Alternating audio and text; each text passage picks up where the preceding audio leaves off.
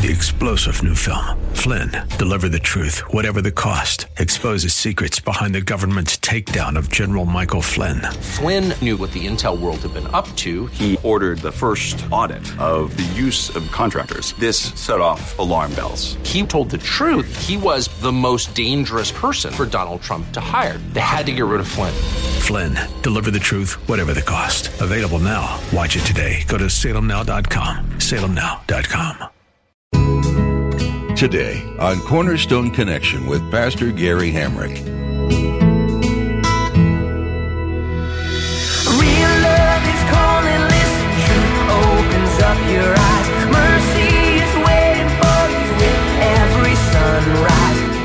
You know, when you first came to Christ, can you relate to that? It was just like this man, I, I got to really come clean in this vulnerability of coming to the Lord and just confessing my sins and just exposing all this and acknowledging that I'm a sinner and I need Christ. I mean, that can be a, a bit, a bit vulnerable.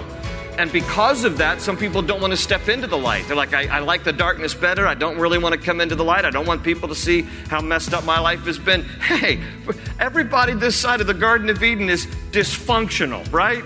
We are all messed up and sinful and in need of a Savior. This is Cornerstone Connection, the radio ministry of Pastor Gary Hamrick of Cornerstone Chapel in Leesburg, Virginia. Pastor Gary is teaching through Ephesians. Many of us would be quick to agree that our sin keeps us from coming to the Father. While this is a seemingly obvious statement for anyone with basic Bible knowledge, it's actually a powerful one that reveals how our shame deters us from approaching God. Just as with Adam in the Garden of Eden, in today's message, Pastor Gary will teach us that while our sin is indeed shameful before our Heavenly Father, God desires nothing more than for us to choose light over darkness. In his study, you'll be reminded that each and every person has fallen short of God's glory and is in need of a Savior. At the close of Pastor Gary's message today, I'll be sharing with you how you can get a copy of today's broadcast of Cornerstone Connection subscribe to the podcast, or get in touch with us. But for now, let's join Pastor Gary in the book of Ephesians, chapter 5, with today's edition of Cornerstone Connection.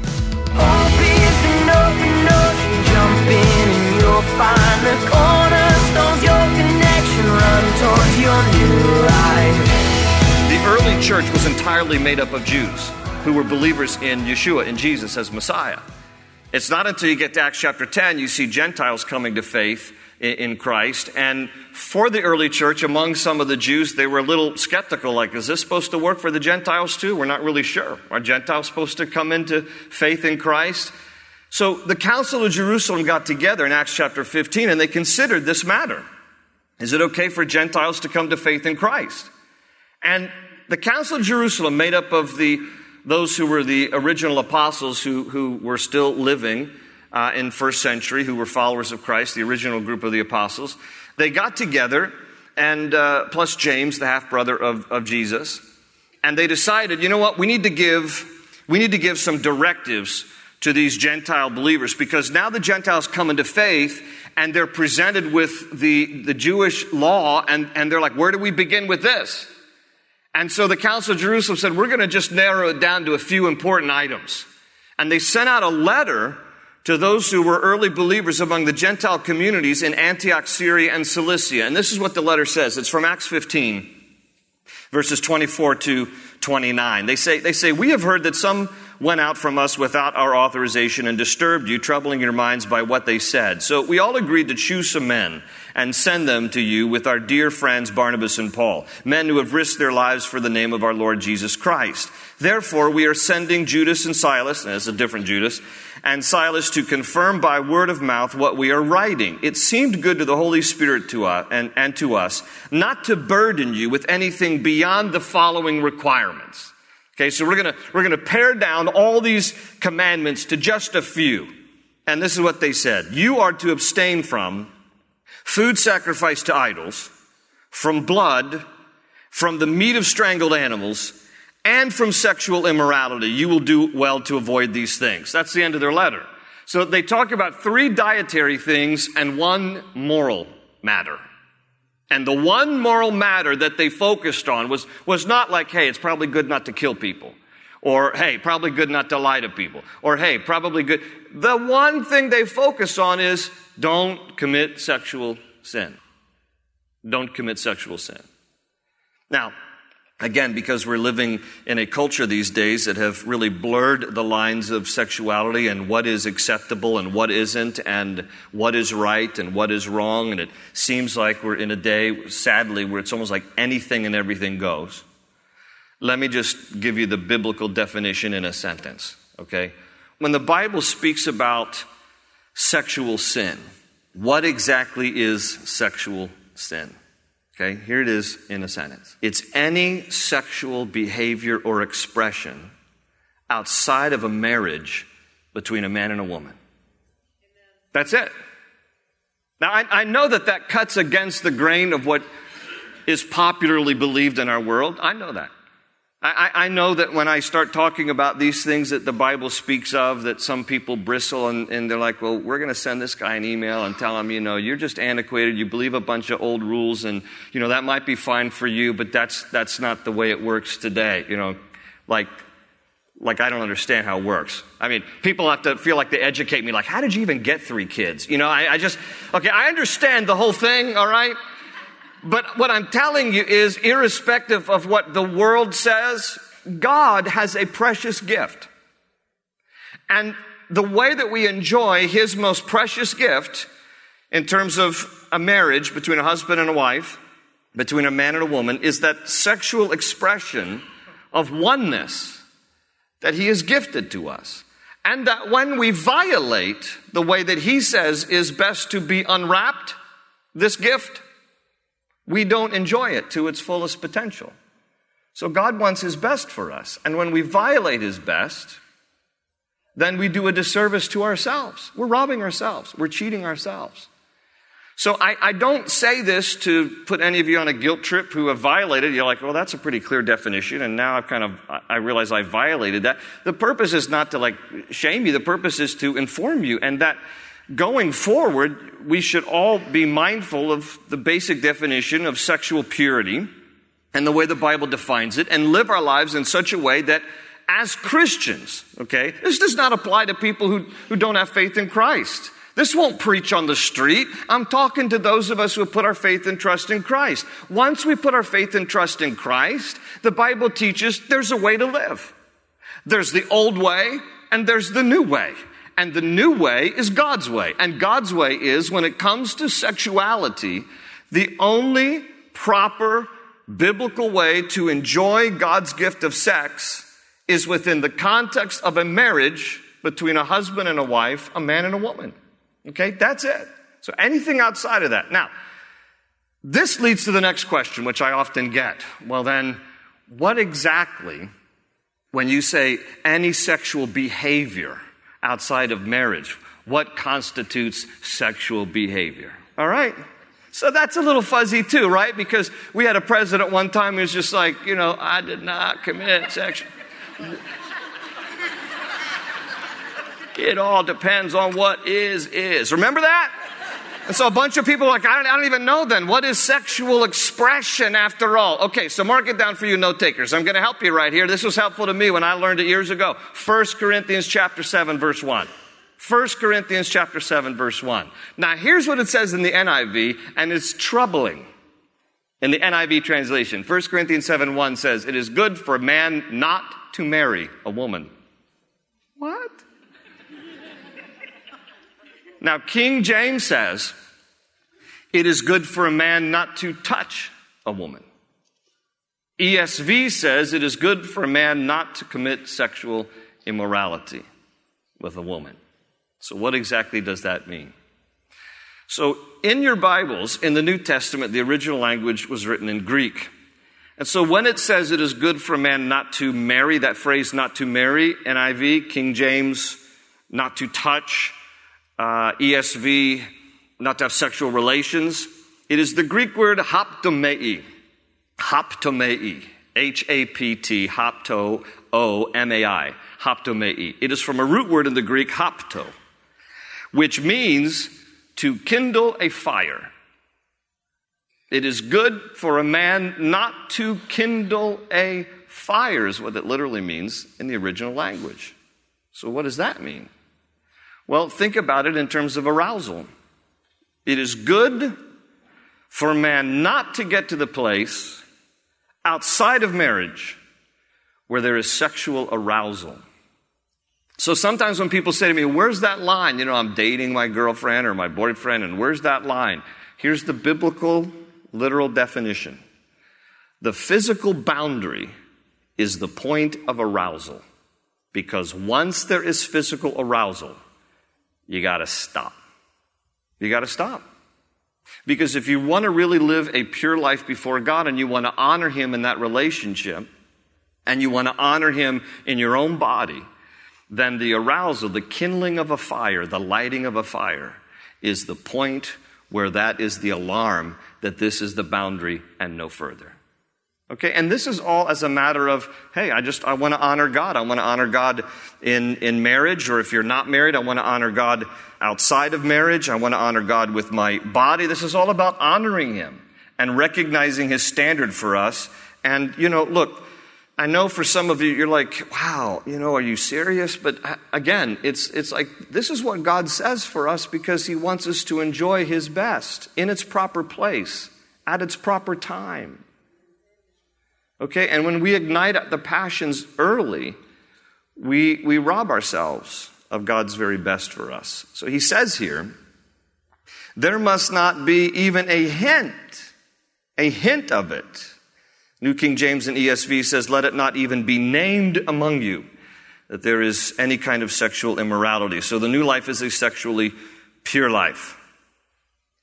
Next, we see here also in this passage, he goes on to make a list. He says, or, this is the rest of verse 3, or of any kind of impurity or of greed, because these are improper for God's holy people. So, uh, number 13 on our list is the new life replaces impurity, greed, obscenity, foolish talk, and coarse joking with thanksgiving. Uh, because he goes on there to talk about in, in, in contrast. Nor should there be obscenity, foolish talk, or coarse joking, which are out of place, uh, but rather thanksgiving.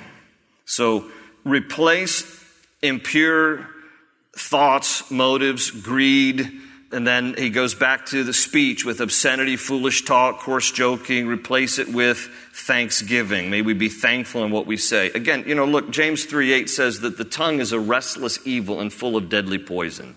I mean, we need God's help to guard our tongue and to put a guard over our mouths that we would, um, you know, listen more and speak less. And so he, he again reiterates this whole thing about, about speech. Look at verse 5. Keep reading with me. For of this you can be sure no immoral, impure, or greedy person, such a man is an idolater, has any inheritance in the kingdom of Christ and of God. By the way, that's interesting because he talks about immoral, impure, greedy person as an idolater. Idolatry is basically excessive affection or devotion to something more than God. Anything that has a higher place in your heart than God is idolatry. It can be a material thing, it can be another person, it can be an ambition. Anything that we have an excessive uh, affection or devotion to something more than we have for God is is an idol. John Calvin said the heart is a perpetual idol factory. And so when he speaks here about those who are impure or greedy, the idea behind it is people are always wanting what doesn't belong to them. They're always coveting. They're always wanting more. They're always lusting after. And in that sense, then those things become a higher position in our hearts than God does. That's why he says that person is an idolater and they, they have no inheritance in the kingdom of Christ and of God. You, you, know, you can't, you can't make God less than and still expect that you can lay claim to the kingdom. He says in, in verse 6, Let no one deceive you with empty words, for because of such things God's wrath comes on those who are disobedient. Therefore, do not be partners with them. New King James says, Do not be partakers with them. ESV says, Don't associate with them. So this is part of, you know, the, the new life. And then he adds there in verse 8, he says, For you were once darkness, but now you are light in the Lord. Live as children of light. For the fruit of the light consists in all goodness, righteousness, and truth, and find out what pleases the Lord. Have nothing to do with the fruitless deeds of darkness, but rather expose them. For it is shameful even to mention what the disobedient do in secret. But everything exposed by the light becomes visible, for it is light that makes everything visible. This is why it is said, Wake up, O sleeper, rise from the dead, and Christ will shine on you. So you'll notice there in that passage I just read that there are many references to light and darkness, to light and darkness. It's number 14 on our list. The new life leaves the darkness and lives as light in the Lord. Now notice he doesn't say steps into the light. He says actually we are light in the Lord. Uh, this is similar to what Jesus said in Matthew 5. He says, You are the light of the world. He says, A city on a hill cannot be hidden. Neither do people light a lamp and put it under a bowl. Instead, they put it on a stand and it gives light to everyone in the house. In the same way, let your light so shine before men, before other people, that they might see your good deeds and glorify your Father which is in heaven. So Jesus says that you and I as Christians, the church is the light of the world. And, and that the world is in darkness w- without Christ. Uh, uh, Jesus said men don't come into the light uh, for fear that their, their dark deeds will be exposed. There is this, there's a vulnerability to it, isn't it? You know, when you first came to Christ, can you relate to that? It was just like this, man, I, I got to really come clean in this vulnerability of coming to the Lord and just confessing my sins and just exposing all this and acknowledging that I'm a sinner and I need Christ. I mean, that can be a, a bit, a bit vulnerable. And because of that, some people don't want to step into the light. They're like, I, I, like the darkness better. I don't really want to come into the light. I don't want people to see how messed up my life has been. Hey, everybody this side of the Garden of Eden is dysfunctional, right? We are all messed up and sinful and in need of a Savior. So th- there's none righteous, no, not one. Don't be afraid to step into the light. I mean, we all are in need of that grace and that forgiveness of Christ. But all throughout the Bible, there's constant references to light and darkness, light and darkness.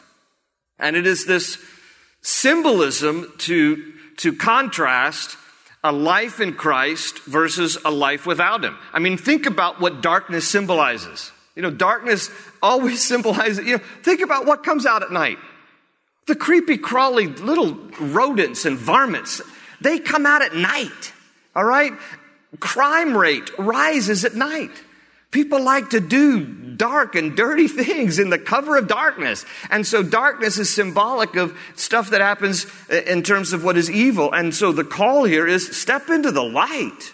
Come into the light. Listen to different times in the Bible. Light and darkness are themes. Listen to 1 Thessalonians 5. You are all sons of the light and sons of the day. We do not belong to the night or to the darkness. So then, let us not be like others who are asleep but let us be alert and self controlled. For those who sleep, sleep at night. And those who get drunk, get drunk at night. But since we belong to the day, let us be self controlled, putting on faith and love as a breastplate and the hope of salvation as a helmet.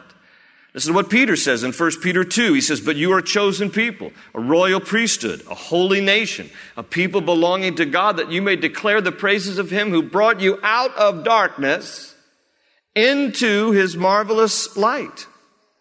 1 John 1, 5 to 7. This is the message we have heard from him and declare to you God is light. In him there is no darkness at all. If we claim to have fellowship with him, yet walk in the darkness, we lie and do not live by the truth. But if we walk in the light, as he is in the light, we have fellowship with one another, and the blood of Jesus, his son, purifies us from all sin. So, we are the light of the world. We're to be that bright testimony of Christ. Step into the darkness. Don't be afraid of the darkness. Step into the darkness and be that example of Christ in a dark world. But we have to leave those things that we used to do under the cover of darkness, and we have to be men and women and young people who come into the light and live for the glory of God. Now he adds in verse uh, 15, he says, But be very careful then how you live, not as unwise, but as wise, making the most of every opportunity because the days are evil. Therefore, do not be foolish, but understand what the Lord's will is. And he says in verse 18, do not get drunk on wine, which leads to debauchery. Instead, be filled with the Spirit. So this is number 15 on the list. He tells us the new life is being filled with the Spirit instead of being drunk on wine. All right, now look, the idea here is there's the possibility, of course, that we can come under the influence of other substances. And so rather than becoming under the influence of alcohol, How, how about coming under the influence of the Holy Spirit? That's what he's saying. You know, don't be drunk with wine. Now, again, you know, look, the, the Bible does not prohibit one from drinking some alcohol. Obviously, the sin is getting drunk. And he, and he speaks there about drunkenness when he says, Do not get drunk on wine or, or any intoxicating drink, but be filled with the Holy Spirit. And by the way, in the Greek, it's in continuous action, but be being filled with the Holy Spirit. Like constantly just pray for that overflowing, infilling work of God's Spirit. But the idea here is that there are, there's the possibility that something like alcohol can put you under its control and you surrender your faculties to it and often then end up doing ridiculous things. That's why he says, you know, uh, do not be filled with wine or don't be drunk with wine. King James says, wherein is excess. NIV says it leads to debauchery. You know, because when people get drunk, they, they do stupid things. I mean, they just do. Because you have no inhibitions, you know, you're, you're uninhibited now, and so you end up doing things, and people get drunk. They end, you know, they end up doing things, and they don't even remember and they, they're taking their clothes off and they're waking up with people like, how did you get in my bed? And, you know, they have, they have no idea about what happened in the last 12 hours or whatever. And so that's one kind of being under the influence and not a good kind. And he says, how about wanting to be under the influence of the Holy Spirit? How about, how about wanting to surrender to the power and the control of God's Spirit? How great would that be? I guarantee you, getting, getting under the influence of the Spirit will not land you in jail. Not the spirit capital S, friends, all right? That will not land you in jail. You will not wake up with someone you don't know. You will not be embarrassed and be told of what you did, and somebody has posted already on Instagram what you did, and you don't even remember. Because being filled with the Spirit is the greater control that we should be under. Every 30 minutes, someone is killed in an alcohol related traffic accident. Every 30 minutes. Three fourths of the incidence of spousal abuse involves alcohol. It's the third leading cause of death behind heart disease and cancer. 11 passages on alcohol in the book of Proverbs. Nine out of 11 are cautions and warnings about the danger. So there's plenty of caution about that. And the exhortation is if you're going to be under the influence of something, choose the power of the Holy Spirit. Verse 19. Speak to one another with psalms, hymns, and spiritual songs. Sing and make music in your heart to the Lord, always giving thanks to God the Father for everything in the name of our Lord Jesus Christ. Now, have you ever read this verse? If, if you've read this before and you're like, speak to one another with psalms, hymns, and spiritual song. How am I supposed to do that? Hey, amazing grace. Hey, how great thou art. You know, I mean, what? What does that look like? Okay, it's number 16 on your list. The new life has a desire to worship the Lord and to encourage others to do the same. That's what he's saying here. Be in such an attitude of worship and thanksgiving that even when you converse with people, you're, you're just like declaring the praises of God. It's always on your lips, and you're encouraging others to do the same. And he, and he speaks, and some people have tried to dissect this, you know, psalms versus hymns versus spiritual songs. You know, it's different, it's different kinds of worship, you know, it's different kinds. You know, we can sing some of the old hymns and we can incorporate, you know, the spiritual songs, worship songs, you know, just speak and make melody, make music in your heart to the Lord. Always giving thanks to God the Father for everything. You know, worship Him and may His praise always be on your lips and encouraging others to do the same.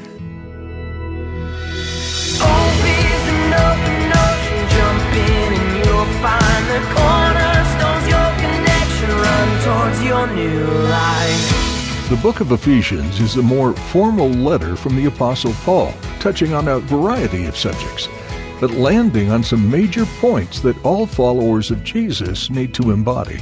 One such passage reminds you that there's a war going on beyond what you can see. Spiritual forces are battling for your allegiance, but you can protect yourself by immersing yourself in the Bible and spending time regularly with God and other believers. You'll be prepared to face whatever Satan tries to throw at you. Today, you've taken a step in that direction by joining Pastor Gary in this study on Cornerstone Connection. If you'd like to continue studying the book of Ephesians by revisiting some of Pastor Gary's previous teachings, you can do so at cornerstoneconnection.cc or download our mobile app to take these messages on the go with you. We'd love to meet you too, so if you're in the area, come join us this Sunday at 8:30, 10 or 11:45 a.m at Cornerstone Chapel in Leesburg, Virginia. We'll have a time of worship and Bible study, and we're always excited to meet new people. Be sure to tell us you listen to Cornerstone Connection. You'll find more information at cornerstoneconnection.cc. Pastor Gary has more to share from the book of Ephesians, so join us again on Cornerstone Connection. They say you're a wandering soul You've got no place to go, but still you know, but still you know you're not alone.